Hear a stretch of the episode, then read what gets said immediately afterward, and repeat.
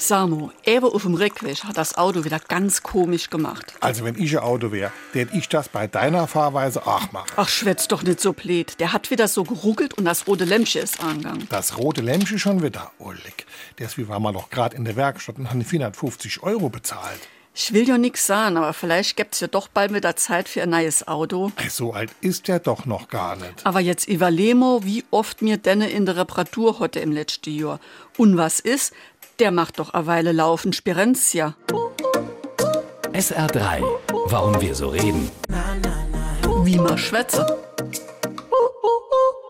Eines vorweg, es heißt im Hochdeutschen Sperenzchen mit einem E nach dem P. Nur in der Mundart redet man von Spirenzia. Interessant dabei ist, dass es das Wort nur im Plural gibt. Sperenzchen tauchen immer in der Mehrzahl auf. Eine Singularform gibt es nicht. Genauso wie bei Leute, Allüren, Ferien oder Kosten, die es auch nur im Plural gibt.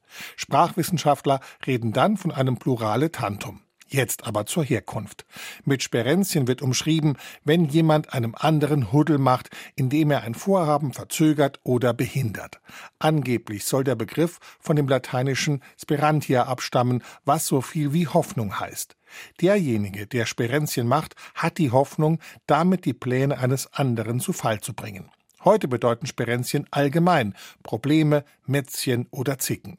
Urheber muss nicht immer eine Person sein. Es kann auch ein Auto, Computer oder ein anderes technisches Gerät sein.